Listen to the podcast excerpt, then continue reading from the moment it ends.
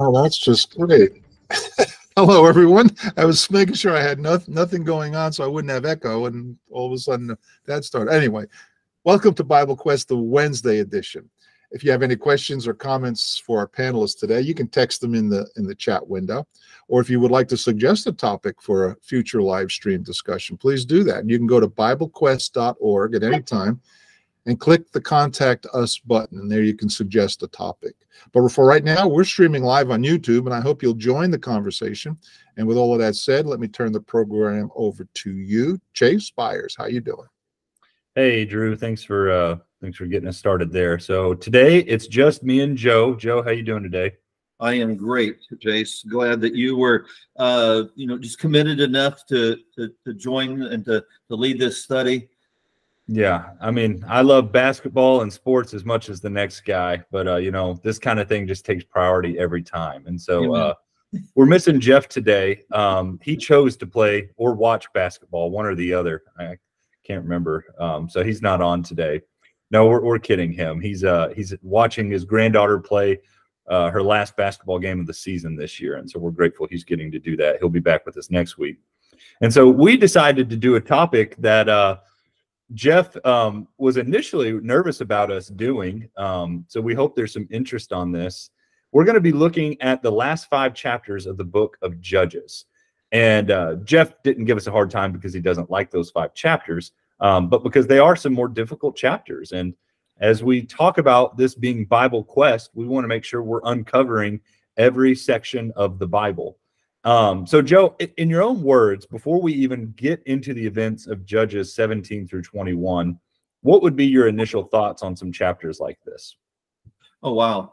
Um, uh, yeah. So you've got chapters kind of like uh, Genesis 4 with Cain and Abel. Um, uh, you know, you have the uh, the the story of Lot and the destruction of Sodom and Gomorrah. Um, you know, there's the the time frame of Ahab and Jezebel or their daughter Athaliah. You know, there's some there's some dark times in uh, the Bible stories, but the last five chapters of Judges is, is just really paints a a very negative picture of what's going on amongst what should be God's people.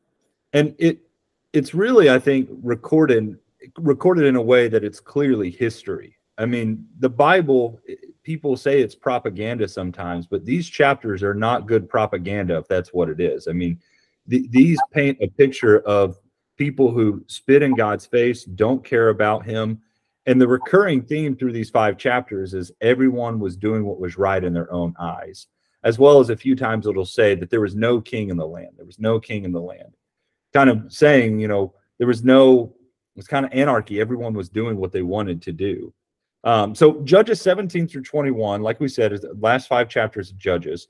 We call it the appendix of the book of Judges because from Judges 1 all the way through 16, it's kind of chronological. It kind of goes from this judge to the next, working through 12 judges in total. Um, and then Abimelech's in there as well. And it ends with these five chapters that can kind of be sprinkled in some different sections of the book of Judges. And it's really just there to communicate to us how bad off this generation had gotten. And uh, there's really two main storylines to follow in these five chapters. The first one, obviously, is in chapters 17 and 18, and it follows the story of uh, of a guy named Micah. And uh, Joe, do you remember what the name Micah means? Who is like Jehovah, right? That's right. That's what it means. Who is like Jehovah? And so I think that's kind of ironic that that's how this story begins is with a guy like, well, who is like Jehovah?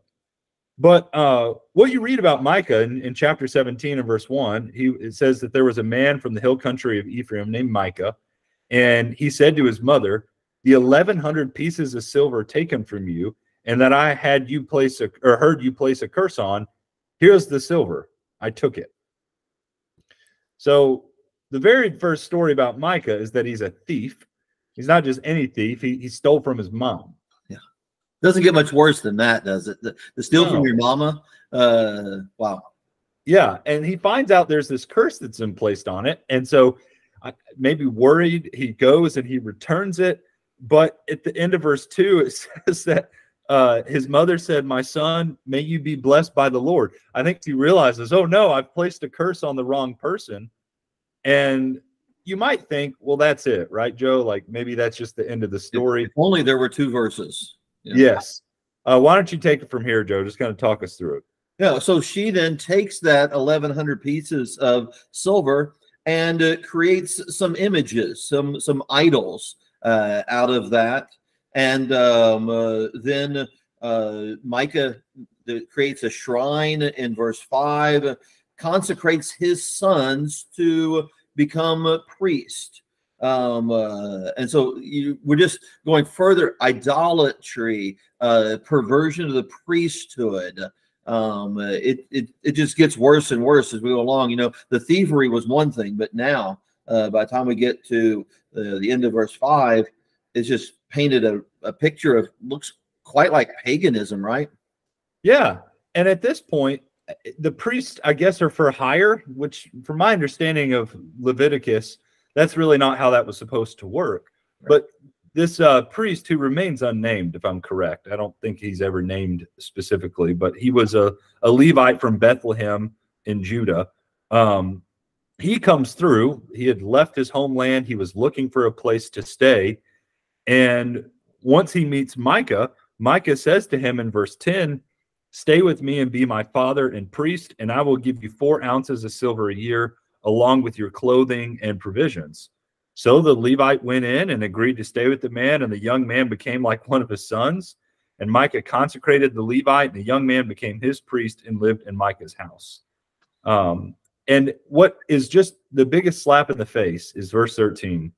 Then Micah said, Now I know that the Lord will be good to me because a Levite has become my priest this is here to communicate to us how far Israel is from God at this point. They have no clue what his will is.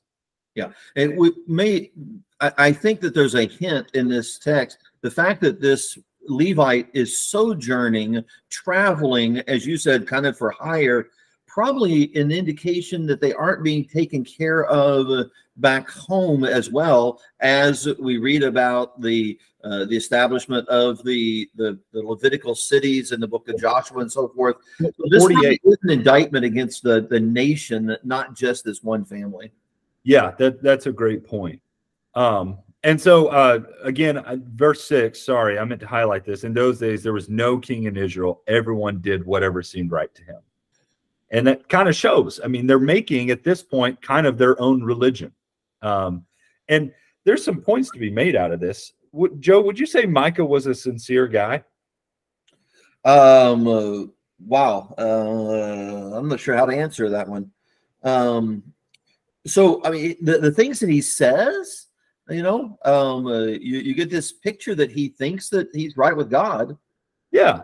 So I don't. I kind of get a sincere feeling from him. I mean, he he did what was right. He returns his mom's money, and then what he says at the end of verse thirteen. Oh well, now the Lord's going to be good with me. I got a priest. It seems like there could be some sincerity, like you said. That is that is a difficult question to answer. But what do we know that sincerity does not make you right?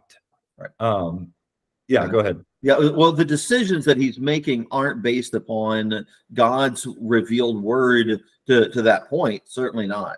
Uh, so yeah, you're right. You know, no matter how good-hearted he seems to be, both by returning the money and, as you quoted, verse 13, uh, you know, a person can say that. That doesn't make it true.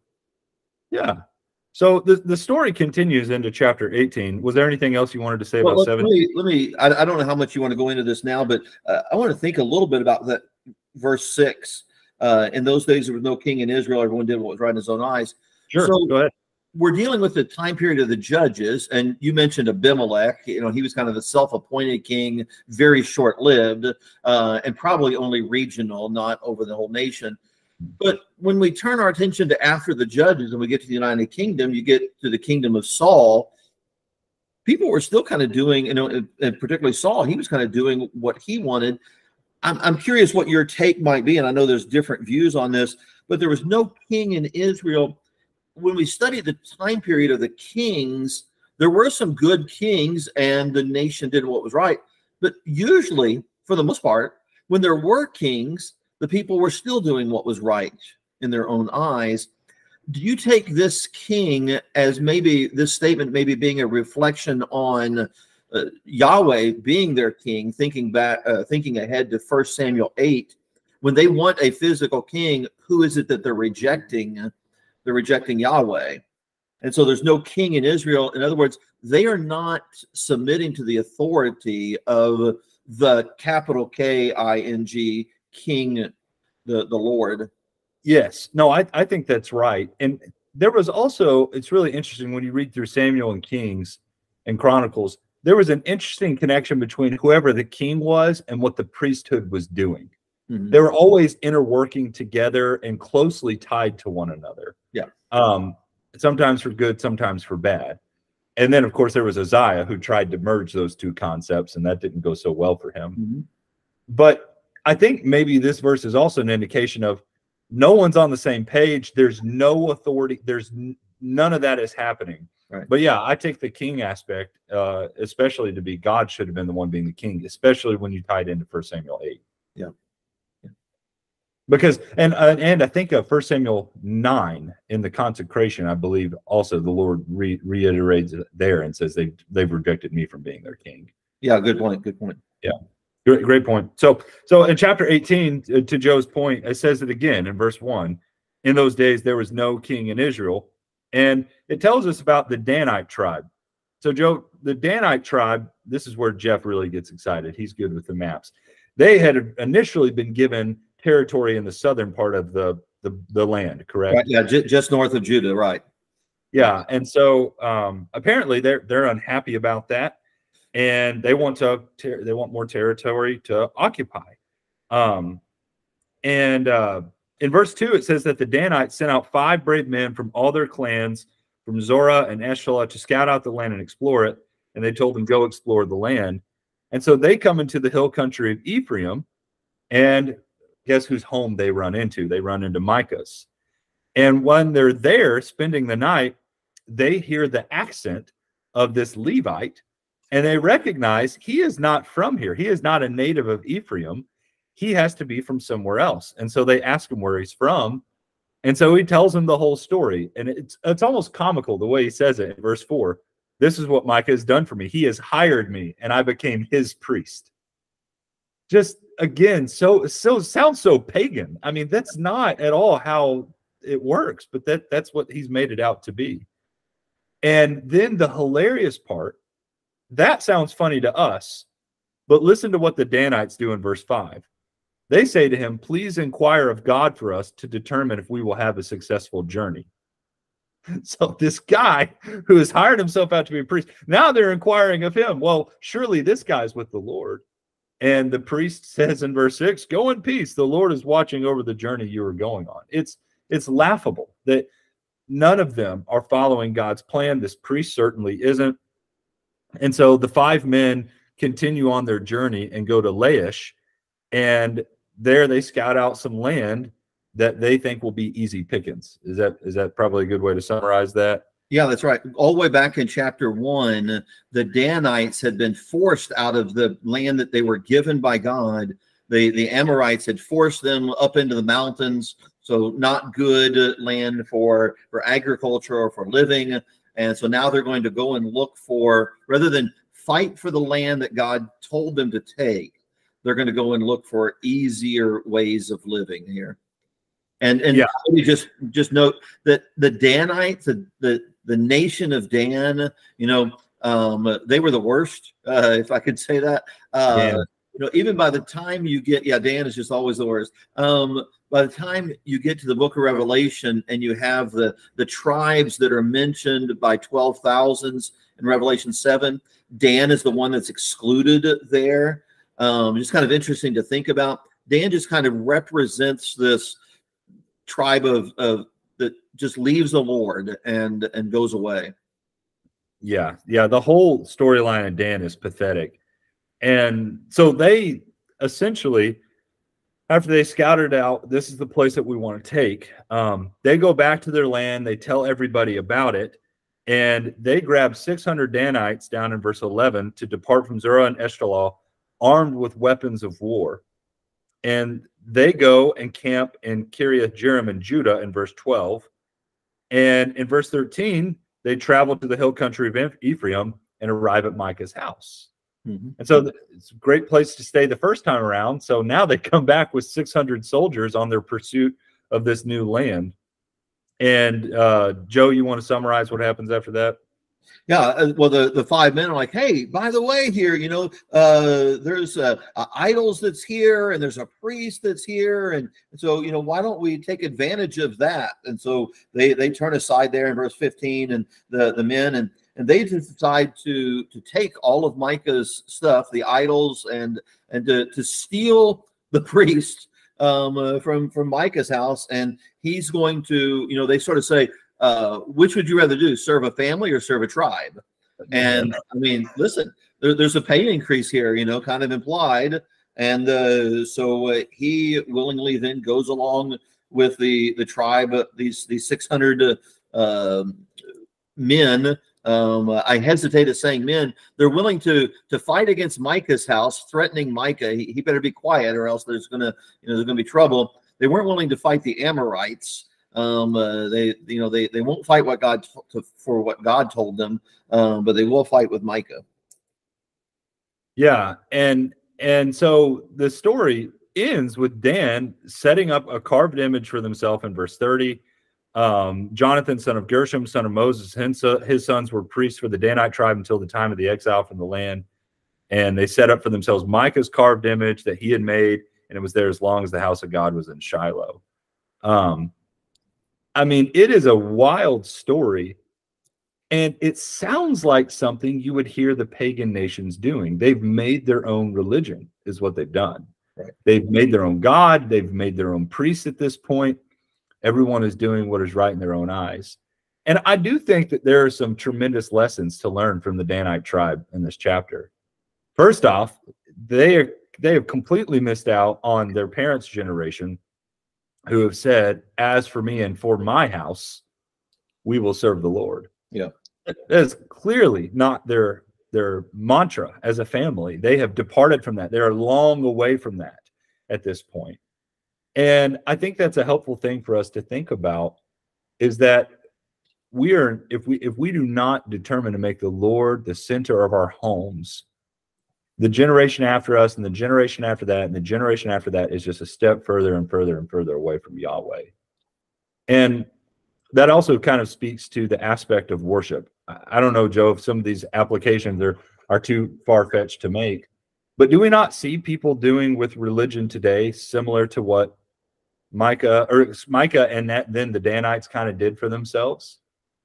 Well, I just feel like this is something God would want and I'm being really sincere in my motives and I'm going to get myself a preacher and uh, I'm going to I'm going to get myself some kind of god, something some something to serve and kind of make it all up on the fly.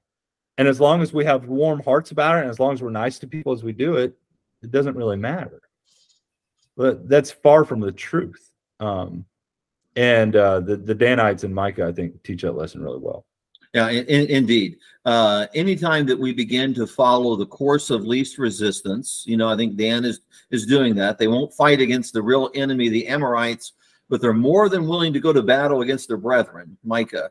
Um, and you know, you, you really just got a case of of two groups that are wrong: Micah and his family, and the Danites. The Danites are maybe more wrong. I don't know, um, uh, more accountable as a as a as a full tribe, but uh, just wow, what what a commentary on God's people. And I almost feel like I need to put air quotes there when I say God's people, um, because they are just not acting at all like that. And so again, fast forwarding to First Samuel eight, when they they want a king like all the other nations. That's not a shock. If we've been reading the Bible chronologically, that's not a shock when we get there because they're acting like the other nations already. Yes, yes, they really are. Well, that that very point, Joe, it carries over into the next story, which carries from Judges 19 to 21, and uh, it centers around a pretty horrific event that rivals and is if not worse to read than the events of Sodom and Gomorrah. And we'll make some of those parallels when we get there.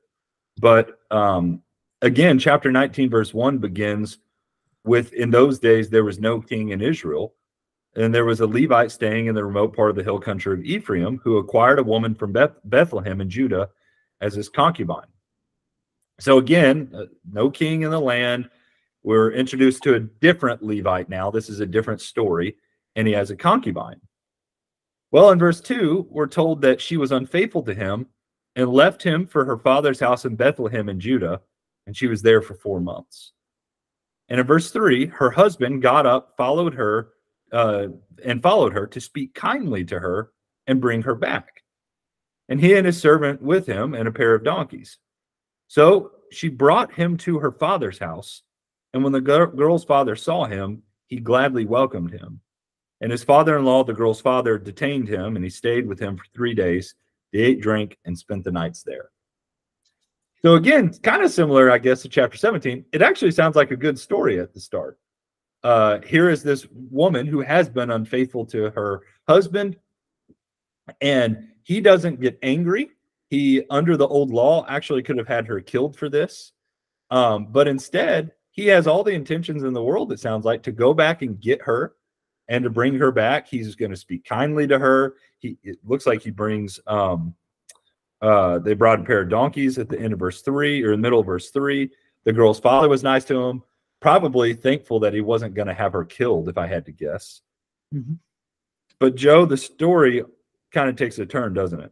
Yeah, let, let me just mention, uh, hear your take on this. You know, both of these t- stories um, uh, are dealing with a tribe, you know, the Danites later on, the Benjamites uh, in the second story, but also both of them deal with Levites. And to me, that's just really striking that that we're particularly the the writer, you know, probably hundreds, thousands of stories were occurring during these days of the judges, but we want to zero in on if the Levites are doing this, then just imagine where the rest of the nation is. You know, the Levites were supposed to be the people that were the closest servants to the Lord. Uh, you know, the priest had responsibilities for the sacrifices, so but also for teaching the people. Leviticus 10, Second Chronicles 15, uh, a few other passages. Um, but instead of teaching the people, they're leading. You know, they're, they're, they're some of the leaders that are going astray in these things. Yes, uh, similar reasons Jesus uses a priest and a Levite in the story of the Good Samaritan. Great connection. Thanks. Yeah, I like yeah. That. So, so in verse five, it's the fourth day, and they get up early to go home, and the father-in-law gives them another meal. They drink together, and he actually, um, let's see here, in verse six, they sat down, and the two of them ate and drank together. Then the girl's father said to the man, "Please agree to stay overnight and enjoy yourself." The man got up to go, but his father in law persuaded him and he stayed there and spent the night there again. Sorry, that was the piece I was missing. Yep. So it's on the fifth day that they wake up. And a key part of this is at the end of verse 8, they wait until the afternoon. They eat, and then they leave. So they're leaving pretty close to nighttime at this point.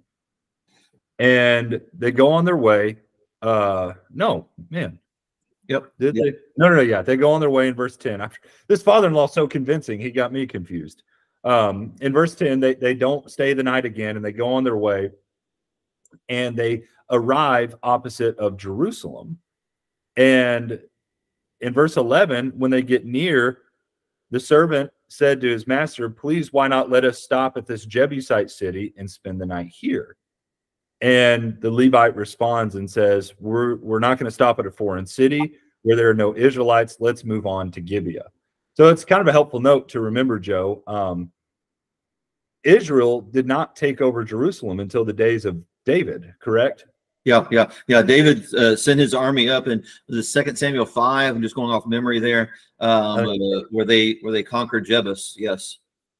Yeah, and so uh, but we've all done this. We've been we've all been on the road. Let's just get a little bit further down for you know X, Y, or Z reason, and let's get on down to Gibeah or Ramah. And so they continue on their way. They get closer to Gibeah, and they decide to stay the night there. And the story it just starts to turn dark really quickly. Well, we, we need to get to this next town because that's where God's people are we don't want to stop here in Jebus where these foreigners are, these pagans. You know, and that the, again, it, it just paints such a dark picture. You said earlier that this this would be horrible propaganda to say, "Hey, you want to become a Jew? Uh, look at the history. Look look at the what is chronicled here." Yes, exactly. And sure enough, they get there, and at the end of verse 15, the Levite goes down. He sits in the city square, but no one took them into their home to spend the night. And in the evening, an old man came in from his work in the field, and he was from the hill country of Ephraim. So how how ironic, right? I mean, this yeah. that's where the Levite was from. And uh, it, down in verse um, 17, he looked up and saw the traveler in the city square, and the old man asked, Where are you going and where do you come from? And so the Levite tells him where he's from and where they're going. And uh, in verse uh, 20, welcome, says the old man. I'll take care of everything you need, only don't spend the night in the square. So he brought him to his house and fed the donkeys. Then they washed their feet and ate and drank. And while they were enjoying themselves, all of a sudden, wicked men of the city surrounded the house and beat on the door. And they said to the old man who was the owner of the house, Bring out the man who came to your house so we can have sex with him. And the owner of the house went out and said to them, Please don't do this evil, my brothers. After all, this man has come into my house. Don't commit this horrible outrage. Here, let me bring out my virgin daughter and the man's concubine now and abuse them and do whatever you want to them but don't commit this outrageous thing against this man. So, Joe, is this ringing any bells? Does this sound familiar at all? Uh, yeah, I mean, this is a sodomite-ish place, right? Yeah, that's right. I mean, it sounds just like that same story of those men of God who go and they're in the city square, and then Lot pulls them into their into his house and says, "You can't stay out there. You got to stay in here." And then the men come knocking on the door because they want to have the men but then Lot offers up his daughters, right? Um, yep. his virgin daughters instead. But they keep pounding on the door and and and so forth and so on. But the biggest difference here is that the concubine ends up getting sent out in verse 25. And the men seize her, and my translation says that they rape her and abuse her all night right. until morning and at daybreak they let her go. Just a horrible, horrible thing to think about. And uh, from every vantage point, you know, um, from the owner to uh, the the the man, the, the husband, uh, the the people of the city. Um, I, I think about sometimes we read headlines today and of the horrific things, whether it's what happened in uh, southern Israel with the, the those that were taken captive and and so forth, and, and you just you know that is just disgusting to everyone. And uh, but here to think that these are supposed to be brethren, um, you know, fellow Israelites, it, it just makes it even that much that much sicker. Yeah. Yeah, I, I completely agree. And so if it doesn't get worse, you know, I mean, imagine being that man whose concubine you went to get back. This has happened to her. The next morning, I mean, just imagine A, trying to sleep that night, probably didn't, but then B, opening the door the next morning. And when he does that in verse 26, it says, Early that morning, the woman made her way back. And as it was getting light, she collapsed at the doorway of the man's house where her master was. In verse 27, when her master got up in the morning and opened the doors of the house and went out to leave on his journey, there was the woman, his concubine, collapsed near the doorway of the house with her hands on the threshold. Get up, he told her. Let's go. But there was no response.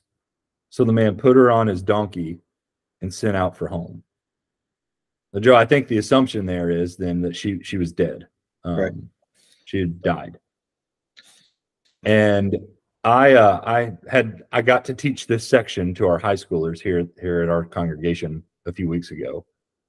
And I'll I'll say on here what I said to them if they didn't read ahead. Nothing can prepare you for what we're about to read next. Um, I don't think anyone could have guessed what he does. Right.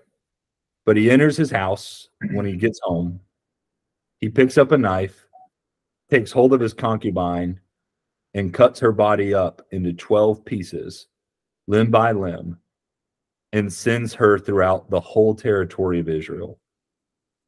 And everyone who saw it said, Nothing like this has ever happened or has been since the day the Israelites came out of the land of Egypt until now. Think it over, discuss it, and speak up. Joe, only one question, right? Why? Uh, certainly trying to provoke a, a response from the people, right? I think so. I think that's the idea. I think this Levite is trying to communicate in a very, very vivid and inappropriate way how bad things have gotten in Israel at this point. Right. And it would be an effective message, no doubt. Um, and so chapter 20 kind of picks up from there. Do you want to say anything about chapter 19 or and then take us into 20? Uh, well, maybe I don't know if we want to touch on. Do you have in your notes or thoughts about uh, what Hosea has to say about Gibeah? No, I don't. I'd love to hear it. So it's kind of interesting to think about in Hosea. Uh, he mentions Gibeah and Ramah, with two of those cities that the that the man had mentioned. He mentioned those in chapter five. Uh, I forgot the verse now, about verse eight or so. Um, uh, yeah, verse eight. And Gibeah, the trumpet in Ramah. But then you get over to chapter nine, and is as Hosea is trying, is God trying to describe the the northern nation of Israel and and how they were uh, connecting them with Hosea. Um, he says in uh, verse eight, the watchman of Ephraim is with my God, but the prophet is a fowler snare in all his ways and enmity in the house of his God. They are deeply corrupted, as in the days of Gibeah. He will remember their iniquity, he will punish their sins. We're going to think about as in the days of Gibeah. You know, Gibeah is talked about a couple of more times. You know, that's the city that uh, uh, we're, we're we're dealing with, right? Um, in uh, well, uh, First Samuel is that the same Gibeah that uh, that Saul rescues? I'm going to draw a blank there if I'm not I'm not quite sure on that one.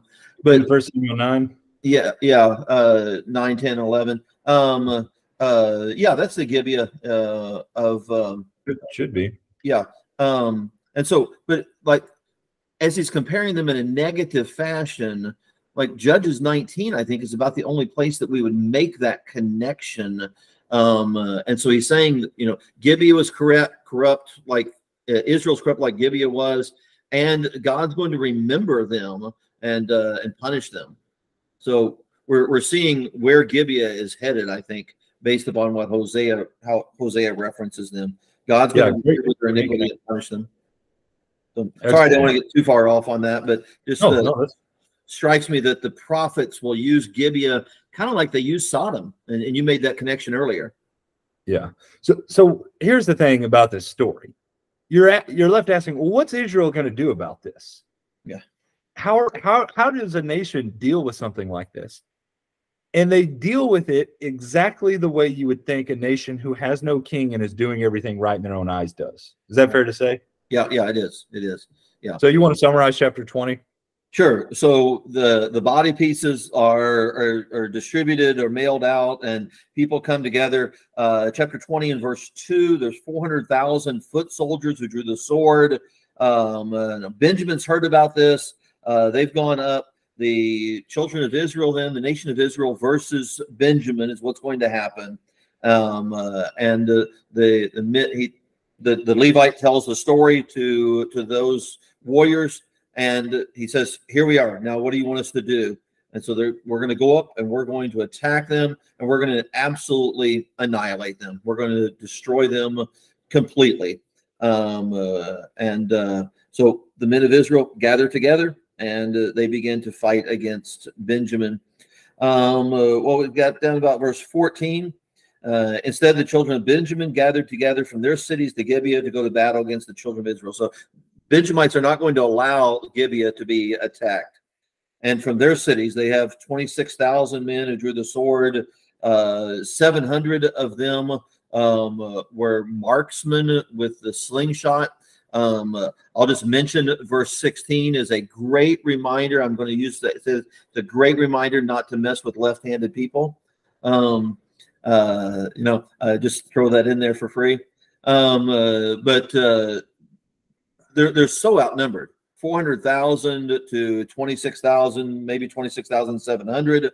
And uh, so they're going to be able to defeat them quite easily, right? Well, maybe not. The children of Israel rose up and camped against them. Benjamin comes out to fight against them.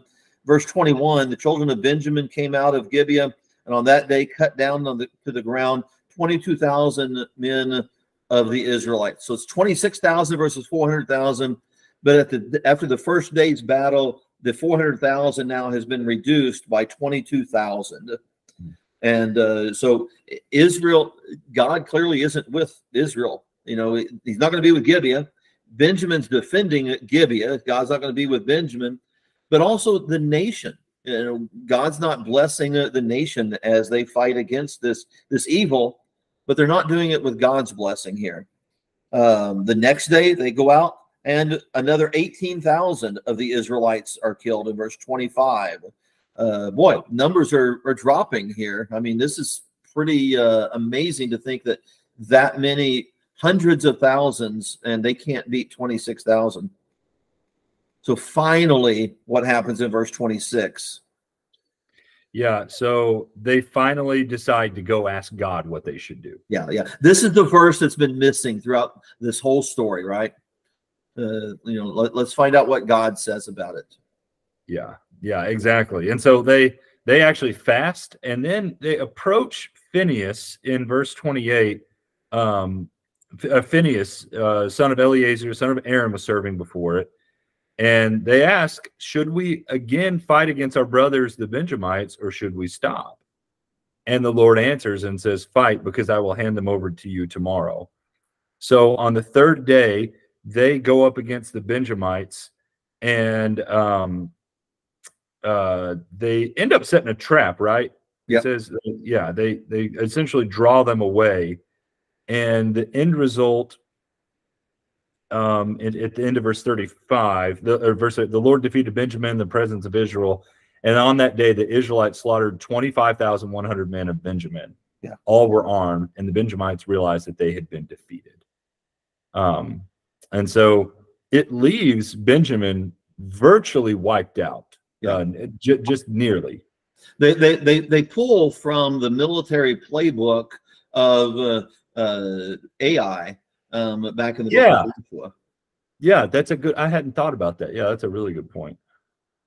Um, but uh, yeah, it, it's it's it is a really sad. Uh, so verse forty six: all the Benjamites who died that day were twenty five thousand armed men. All were warriors.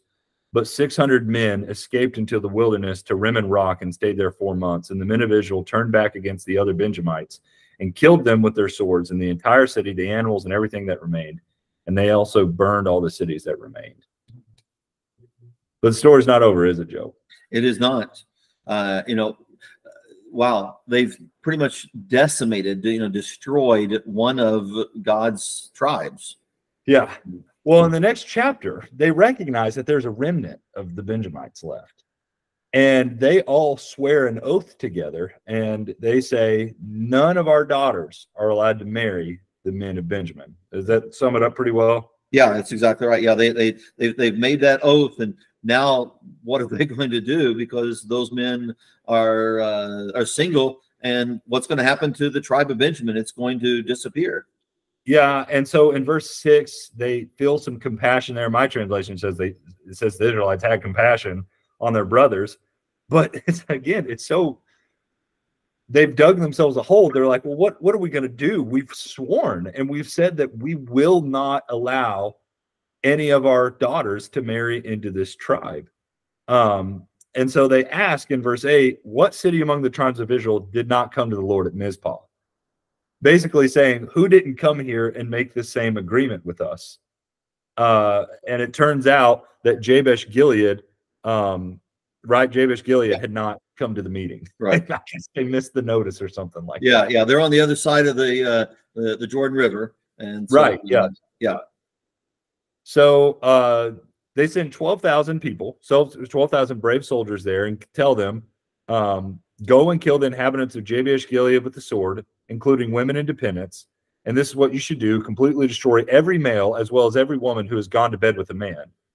And they found among the inhabitants of Jabesh Gilead 400 young virgins who had not been intimate with a man, and they brought them to the camp at Shiloh in the land of Canaan.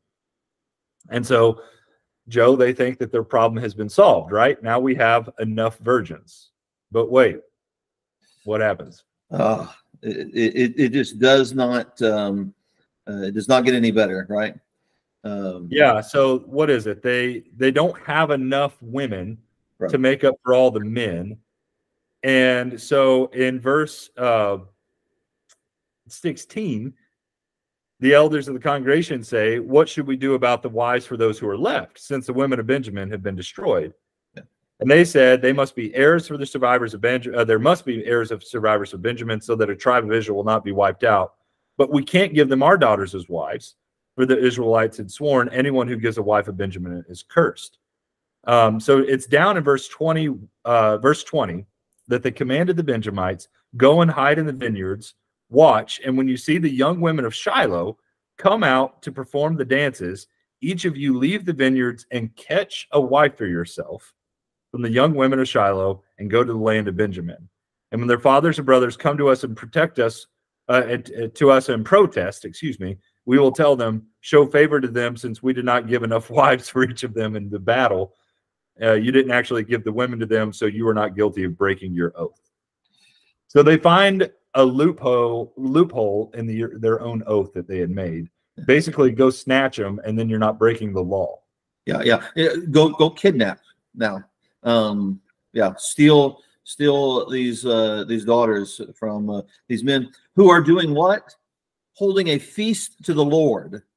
Yeah. You know, I, I it's just so dark and uh, you know the people that are trying to do good that are holding a yearly feast to the lord at shiloh their daughters are going to be kidnapped and taken away um, yeah every so, part of the story and so that that's what they do it says the benjamites go out and do that and in verse 24 at that time each of the israelites returned from there to his own tribe and family each returned from there to his own inheritance it, it's almost like they're saying okay got that done you know we're done we, we did it the right way Thank goodness that's behind us.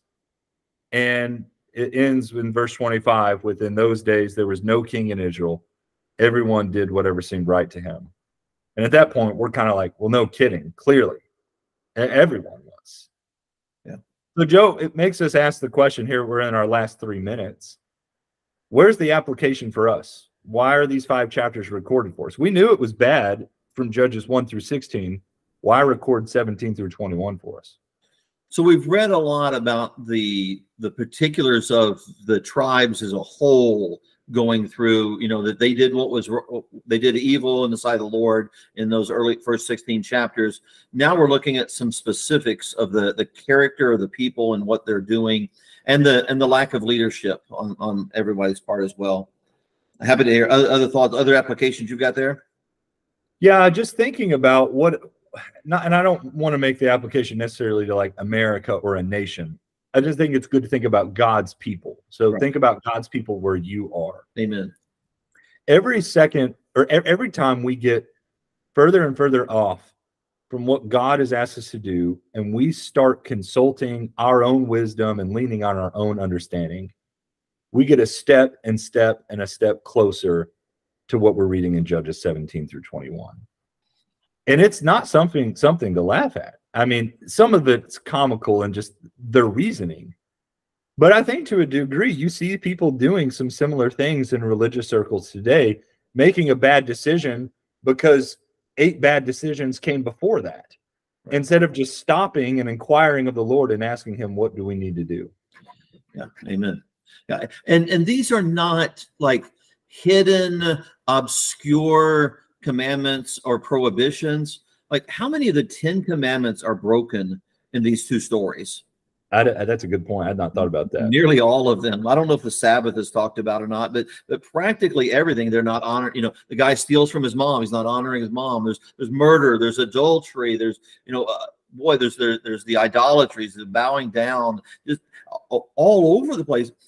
The the Ten Commandments, you know, the the covenant, just completely abandoning that all over the place. Yes. And so there's tremendous lessons for us to learn uh, from looking at sections of the Bible like this that are sometimes challenging to read. Well, we're out of time. Thank you all so much for listening today. And uh, Lord willing, we will pick up with everyone next week.